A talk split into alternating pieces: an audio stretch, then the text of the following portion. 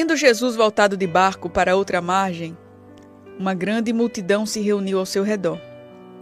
Enquanto ele estava à beira do mar, então chegou ali um dos dirigentes da sinagoga, chamado Jairo.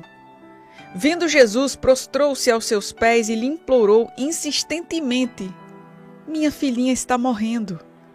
Vem, por favor, e impõe as mãos sobre ela, para que ela seja curada, para que ela viva. E Jesus foi com ele. Nesse intervalo aqui, a gente vê uma outra passagem onde Enquanto Jesus ia para a casa de Jairo, uma mulher que vinha sofrendo de uma hemorragia já fazia muito tempo, ela para Jesus, Jesus cura. E nesse intervalo de tempo a gente desce aqui para o próximo versículo. Enquanto Jesus ainda estava falando, chegaram algumas pessoas da casa de Jairo, o dirigente da sinagoga. Nesse intervalo de tempo chega a má notícia. Sua filha morreu, disseram eles não precisa mais incomodar o mestre. Não fazendo caso do que eles disseram, Jesus disse ao dirigente da sinagoga: Não tenha medo. Tão somente creia. E não deixou ninguém segui-lo senão Pedro, Tiago e João, irmão de Tiago. Quando chegaram à casa do dirigente da sinagoga, Jesus viu um alvoroço, com gente chorando, se lamentando em alta voz. Então entrou e lhes disse: Por que todo esse alvoroço e lamento? A criança não está morta, mas dorme. Mas todos começaram a rir de Jesus. Porém, ordenou que eles saíssem. Tomou consigo o pai e a mãe da criança e os discípulos que estavam com ele e entrou onde se encontrava a criança. Tomou-a pela mão e lhe disse: Talita cumi, que significa menina, eu ordeno a você, levante-se. Imediatamente a menina, que tinha 12 anos de idade, levantou-se e começou a andar. Isso os deixou atônitos. Ele deu ordens expressas para que não dissessem nada a ninguém e mandou que dessem a ela alguma coisa para comer. Se você chegou agora e quer acompanhar, eu li em Marcos no capítulo 5, versículo 21. Eu li até o 43. Eu vejo aqui um pai. Um pai aflito, um pai buscando ajuda para a sua família. Porque a gente sabe que quando alguém sofre dentro da nossa casa, a família inteira sofre, não é assim? Quando Maria Alice fica doente, todo mundo fica doente dentro de casa. Eu fico, Júnior fica, Pastor Júnior, todo mundo fica. Não é assim? Quando você fica com o filho doente, você fica doente também? Não estou falando que você vai é, ter a mesma doença, mas você fica, você fica preocupado, você fica mal, você fica procurando ajuda, você fica desligado das outras coisas e focado naquilo. Você sabe que quando uma mãe tem um filho no mundo das drogas, a família inteira adoece junto. É por isso que existem as terapias para a família inteira. Todo mundo adoece junto, todo mundo sofre junto. Família é assim, graças a Deus, porque nós lutamos uns pelos outros. Esse pai estava lutando para que a sua família tivesse vitória através da cura da sua filha. E ele vai até Jesus buscar a solução para o seu problema. E ele insistentemente suplica ali ao mestre: Mestre, cure minha filha, minha única filha. Ele só tinha ela. 12 anos de idade naquela ocasião. Imagine que aquela menina deveria ser o centro das atenções daquela casa. E quando a gente tem dois, três, quatro, cinco, dez filhos, as atenções são divididas. Mas esse pai aqui só tinha ela. Só tinha a menina com 12 anos de idade. E a Bíblia está deixando claro aqui que essa menina estava num estado terminal. E Jairo, ele não aceita essa situação, ele não se conforma. Ele diz assim: enquanto eu puder fazer alguma coisa, eu farei. E ele vai até o mestre. E ele mostra ali a sua fé, clamando ao Senhor. Ele tinha certeza que se Jesus tocasse a sua pequena filha, aquela menina com 12 anos de idade, ela viveria. Você também tem essa certeza? Você tem a certeza que se o mestre tocar alguém aí na sua casa, ele vai viver? Ou você perdeu essa esperança? Ou você acha que Jesus não pode mais fazer porque já faz tanto tempo, né, que, que ele está doente, que ela está doente?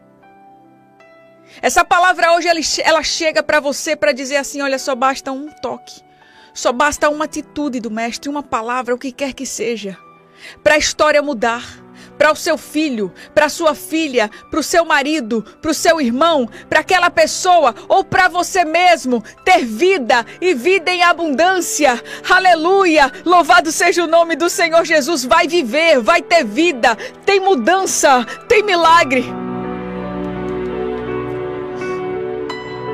Eu quero, enquanto eu falo aqui, enquanto eu, eu medito nessa palavra com você, eu quero que você vá deixando aí, numa atitude de fé, o seu pedido de oração. Coloque aí, ore pela minha família, ore por meu filho, ore pelo meu casamento, oremos juntos por isso, por aquilo. Coloque o seu pedido de oração aí, porque nós já vamos orar. E nós vamos orar com esse mesmo espírito de quem crê em milagres. Porque eu creio em milagres. Eu prego sobre um Deus de milagres. Eu não prego um evangelho sem poder. Eu prego um evangelho poderoso. Eu prego um evangelho de mudança. Não adianta eu apenas falar desse evangelho para você se nada acontece. Aleluia. Não adianta eu ficar aqui contando historinha para você se a sua vida não muda. Eu estou falando aqui de um evangelho de transformação, de um evangelho de novidade de vida, de mudança de histórias. Foi o que aconteceu aqui na vida de, da família de Jairo. Aleluia. Mestre, minha filhinha. Vamos embora, mestre. Aí Jesus agora escuta o pedido de Jairo e vai com ele na direção da casa. Mas a Bíblia diz aqui, nesse intervalo de tempo, que uma grande multidão estava seguindo Jesus e estava apertando Jesus. Jesus tinha dificuldades para caminhar, porque por onde Jesus passava, Jesus ele era parado, ele, ele, ele era é, interrompido, ele tinha que trazer uma palavra, ele tinha que curar mais alguém. Foi assim que aconteceu. E aí a gente vê que esse milagre ele foi temporariamente interrompido. Jesus para e atende ali uma mulher que tinha um tipo de hemorragia, conhecida como a mulher do fluxo de sangue. Aquela mulher que para, que toca nas orlas da veste de Jesus, Jesus tem que parar e dizer: Alguém me tocou, pois de mim saiu virtude. Né? Aquela história que todos nós conhecemos. E Jairo esperando. E Jairo dizendo: Jesus, deixa essa mulher aí, Jesus, cura logo ela, vai logo curar minha filha. Jesus, aquela agonia, aquele nervosismo. Veja que o nosso Deus, ele trabalha no tempo dele, amado, amada do Senhor Jesus. Ele trabalha de acordo com o tempo dele. Eu sei que você está agoniado aí, né? Você diz assim: Jesus, não vai dar tempo se o senhor demorar mais um pouquinho. Foi exatamente isso que aconteceu. Chegou a má notícia. A má notícia. Quando Jairo estava lá e Jesus parado no caminho, resolvendo ali a situação da mulher do fluxo de sangue, a notícia chega: Jairo, não precisa mais incomodar o mestre porque a tua filha acabou de falecer, Jairo. A Bíblia diz que Jesus ainda estava falando quando Jairo é interrompido pela má notícia. Provavelmente ali parentes, amigos de Jairo.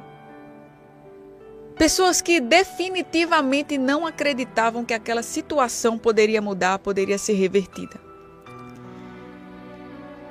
Eu quero dizer a você que Jesus não está preocupado com a má notícia. Jesus ele não vai mudar os planos dele porque a má notícia chegou, minha irmã. Porque alguém lhe deu um diagnóstico desfavorável. Porque o médico disse que não tem jeito. Jesus não está nem aí para o que o médico disse. Jesus não está nem aí para o que o juiz disse. Jesus não se importa com que quem quer que seja falou ou deixou de falar, fez ou deixou de fazer. Escuta essa palavra e guarda ela no teu coração. Se você tem fé, guarda essa palavra, confirme ela dentro da sua alma, dizendo assim: Jesus não se importa com o que está acontecendo, com o que falaram, com a má notícia que chegou. Jesus também não se importa com quem não acredita. Porque você sabe, eu também sei que na minha situação tem um monte de gente que não acredita. Não tem? Tem. Tem um monte de gente que acha que você é louca. Tem um monte de gente que acha que você não tem juízo. Tem um monte de gente que acha que você é besta porque você está até agora confiando, acreditando e esperando no Senhor e não tomou uma atitude que todos dizem que é para você tomar. Permaneça fiel, porque Deus está cuidando. Os que não acreditam podem continuar sem acreditar. Continue você crendo. Eu continuarei crendo. Quem quiser que não creia, eu vou permanecer firme. Eu vou permanecer confiando. Eu vou permanecer descansando no Senhor, porque o Jesus que cura é o mesmo que ressuscita. Nós temos uma dificuldade em acreditar que quando as coisas pioram, nós devemos perder as esperanças, é? Será que Deus tem limitações no seu poder? Porque eu acredito que Jesus cura, mas eu não acredito que Jesus ressuscita. Porque eu acredito que Jesus liberta das drogas se o meu filho experimentou um cigarro de maconha e está com os amiguinhos ali. E eu não acredito mais se ele está agora chefiando lá o, o, a boca de fumo. Eu só acredito nos milagres pequenos, é? Eu só acredito que Jesus cura dor de cabeça e dor de estômago. Não acredito que Jesus cura AIDS, não acredito que Jesus cura câncer em estado terminal, não acredito nada disso. Por quê? Será que o poder de Deus é limitado? Será? Ah, irmã Clarice, eu acredito. Enquanto meu marido ainda estava em casa e, e era só uma suspeita, eu acreditava, mas agora ele. Eu não acredito mais. Amado, amada. Nós precisamos continuar crendo e mais, pedindo ao Senhor. Ele nos fala na sua palavra, nos dando um exemplo, porque Jesus ele gostava muito de contar histórias. Ele conta a história de uma mulher que tinha uma causa e ela batia na porta de um homem que não temia a Deus nem aos homens, um juiz para resolver a causa dela. E ele diz assim: "Olha, filha, Clarissa, tu continua pedindo. Irmã Maria continua buscando, continua batendo. Porque nesse processo eu vou te mostrar o que é melhor, eu vou te direcionar, eu vou operar milagres, eu vou operar aquilo que você nem está pedindo, ali onde você nem imagina. Mas é uma direção de Deus. É você insistir, é você clamar, é você suplicar. É você continuar acreditando que essa situação pode ser revertida. O Jesus que cura é o mesmo que ressuscita. Eu preciso confiar no agir de Deus nas coisas grandes também, não só nas pequenas. Confia, amado, Deus é Deus de coisas grandes. Deus é Deus de grandes milagres. Enquanto a filha de Jairo estava apenas doente, parecia que ainda podia ter alguma esperança, mas agora que a morte tinha se confirmado, os mensageiros chegaram já com: Ah, Jairo, vamos para casa, Jairo. Vamos para casa porque tem que comprar as flores, tem que comprar o caixãozinho da tua menina. Jairo tem que falar da notícia, né, para todo mundo, para os familiares de longe. Vamos pensar como a gente vai fazer, Jairo. Hoje, Jairo, você dorme sem a tua menina dentro de casa. Hoje, Jairo, você vai chorar a noite toda. Porque acabou. Por que ainda incomodas o Mestre? Sabe o que Jesus fez? Jesus não deu importância ao que estavam falando. Oh Deus. Jesus não deu importância, amado. Para Jesus não faz diferença o que os homens dizem. Você está me ouvindo o que eu estou dizendo nessa manhã? Para Jesus não faz diferença. Piorou foi, Jesus não tá nem aí. Se atrapalhou mais um pouquinho foi, Jesus não tá nem aí. Ele não tá nem aí, para ele não vai fazer diferença. O que pra gente é grande, para Jesus é pequeno. O que pra gente é não, Jesus para Jesus é sim.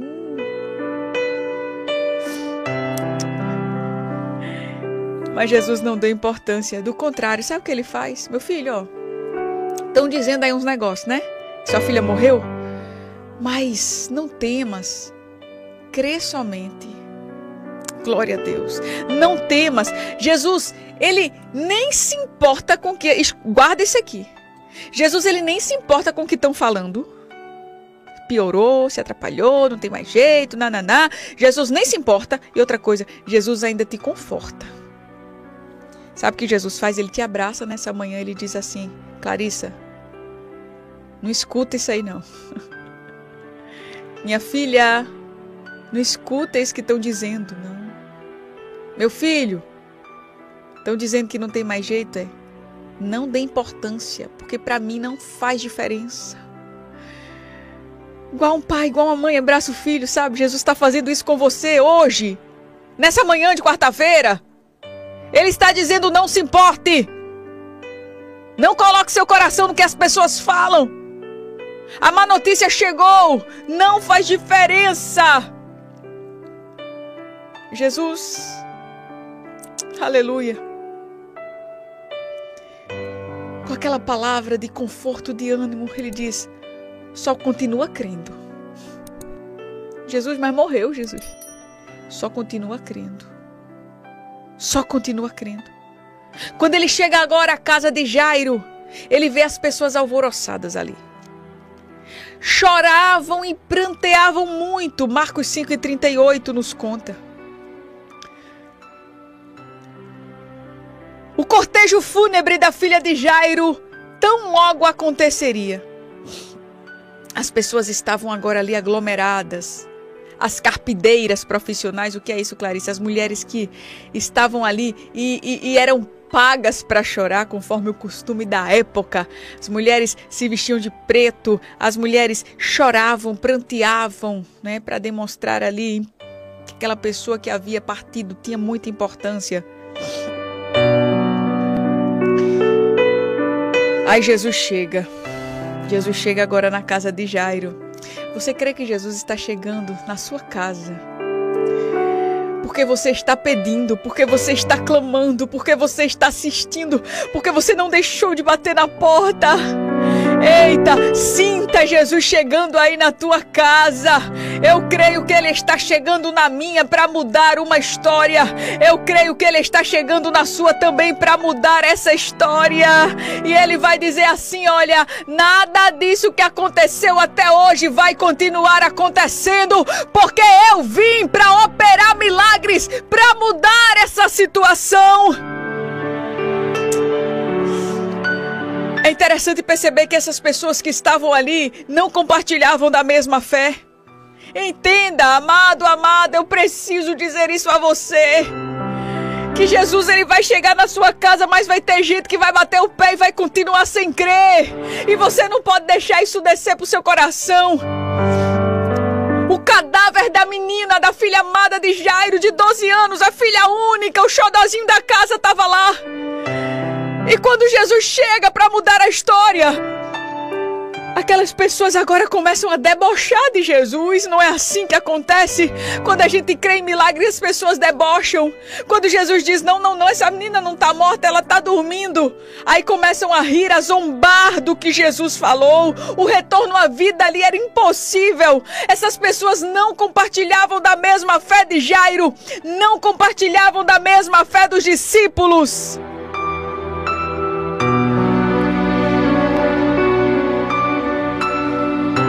Para mim é a maior lição dessa história.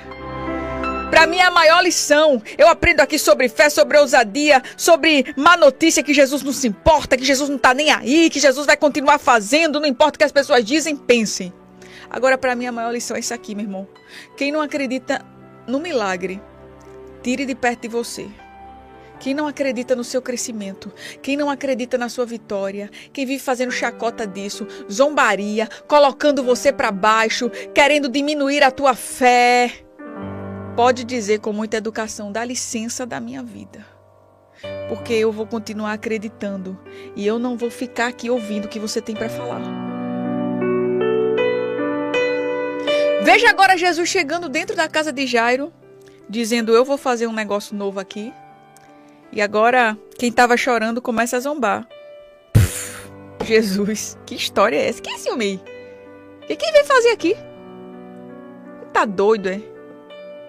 É mesmo assim, irmão, que fazem. Você sabe que é. Se não for pior. Eu tô sendo aqui leve. Tá doido, é? O que, que ele tá pensando que ele é? Será que nós não somos maduros suficientes? Será que nós não temos experiência suficiente de vida para saber que uma criança está morta? Aleluia. Aí Jesus faz assim, ó. Vocês que estão aí, tumultuando. Amada, amado, tem muita gente tumultuando a tua vida, viu? Presta muita atenção. Muita gente apenas causando tumulto e arrancando de você o que você tem mais precioso que é a sua fé. É melhor você estar com Jesus, ir para o quarto com Jesus. Aleluia, que foi o que aconteceu aqui. Jesus disse: Quem está tumultuando, dá licença. Eu só quero aqui o papai e a mamãe da menininha. Vem para cá, porque eles creem. Pai e mãe é assim. O menino pode estar tá morrendo, acabado. A mãe não deixa de crer, o pai não deixa de crer. Todo mundo deixou, né? Não é assim? Todo mundo deixa de crer. O pai e a mãe não, meu irmão. O pai e a mãe não. A gente crê até o fim. Aí Jesus faz, eu só quero quem crê. Isso é uma lição, meu amado. É você dizer assim, ó. Aquela pessoa que tá me colocando para baixo o tempo todo, que vive no pé do vidro, dizendo não vai, não adianta, não tem jeito, hoje tu vai continuar nessa ainda, é? sai daí. Aí você diz, ó, oh, dá licença, eu não quero mais atender teu telefone, eu não quero mais você pertinho de mim. Quando você mudar de ideia, a gente volta a conversar. Mas dá licença aqui, eu só quero o papai e a mamãe junto de mim. Aleluia. E os discípulos que também criam no mestre, vamos embora. Os discípulos mais próximos fiquem, entrem no aposento onde a filha de Jairo está e vamos lá. Só quem crê. Perto de mim eu só quero quem crê. Perto de mim eu só quero quem confia. Perto de mim eu só quero quem agrega. Perto de mim eu só quero quem quer crescer junto comigo. Quem quer prosperar junto comigo. Quem confia em Deus como eu confio. Quem descansa em Deus como eu descanso. Quem ora comigo como eu oro. Eu só quero assim. Se não, dá licença. Vou continuar orando por você, mas eu quero distância, porque é perigo. É perigo. Eu quero distância, distância. Dá licença, dá licença, dá licença. Jesus fez mais ou menos isso. Eu não quero perto de mim ninguém que me tira da presença do Senhor. Não quero. Porque tem. Tem. Tem que cortar. Corta, meu irmão corta da tua vida. Corta em nome de Jesus. Tá te fazendo mal, tá te adoecendo por dentro. Você não sabe, você não imagina como a palavra ela tem poder e você tá andando com a pessoa que as palavras delas são amargas, que as palavras dela ferem você como espada, te machucam, te maltratam e você insiste nesse relacionamento. Você insiste em continuar se deixando ser alimentado por essas palavras podres, amargas, doentias. Em nome de Jesus. Vai pro quarto só com quem confia. Porque é assim que o milagre acontece. Vamos embora. Chegou no quarto Jesus, papai, a mamãe, Jairo, a esposa de Jairo. Três discípulos mais próximos. Aí Jesus agora toma a menina pela mão. Meu Deus. E ele diz: Menina, eu te mando, aleluia, amado, eu te ordeno. Quando Jesus ordena, não tem jeito. Quando ele fala, quando ele determina, Jesus olha para um defunto e ele diz: Menina, te levanta porque eu tô mandando. Olha a autoridade do nosso Deus, que vale lembrar que ele não mudou. E só ele dizer isso aí na sua história. Só ele dizer assim: Eu mando, eu ordeno, e as coisas mudam. Aleluia. Aleluia. O interessante aqui é que Jesus ele fala essas palavras com muita ternura. E ele fala em aramaico, talita kumi.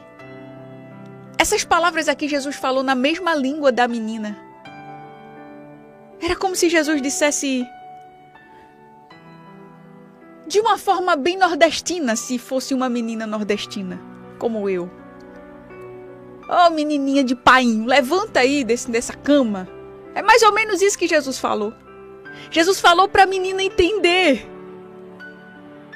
Você está entendendo? Era as palavras que a mamãe da menina usava. Jesus foi lá com muito carinho. Só que agora, aquelas palavras foram pronunciadas não pela mamãe da menina, mas pelos lábios do Filho de Deus. Uma ordem. E a menina acordou. A filha de Jairo agora estava novamente viva e agora com saúde, andando pela casa. Você crê que você ainda vai ver ele andando pela casa?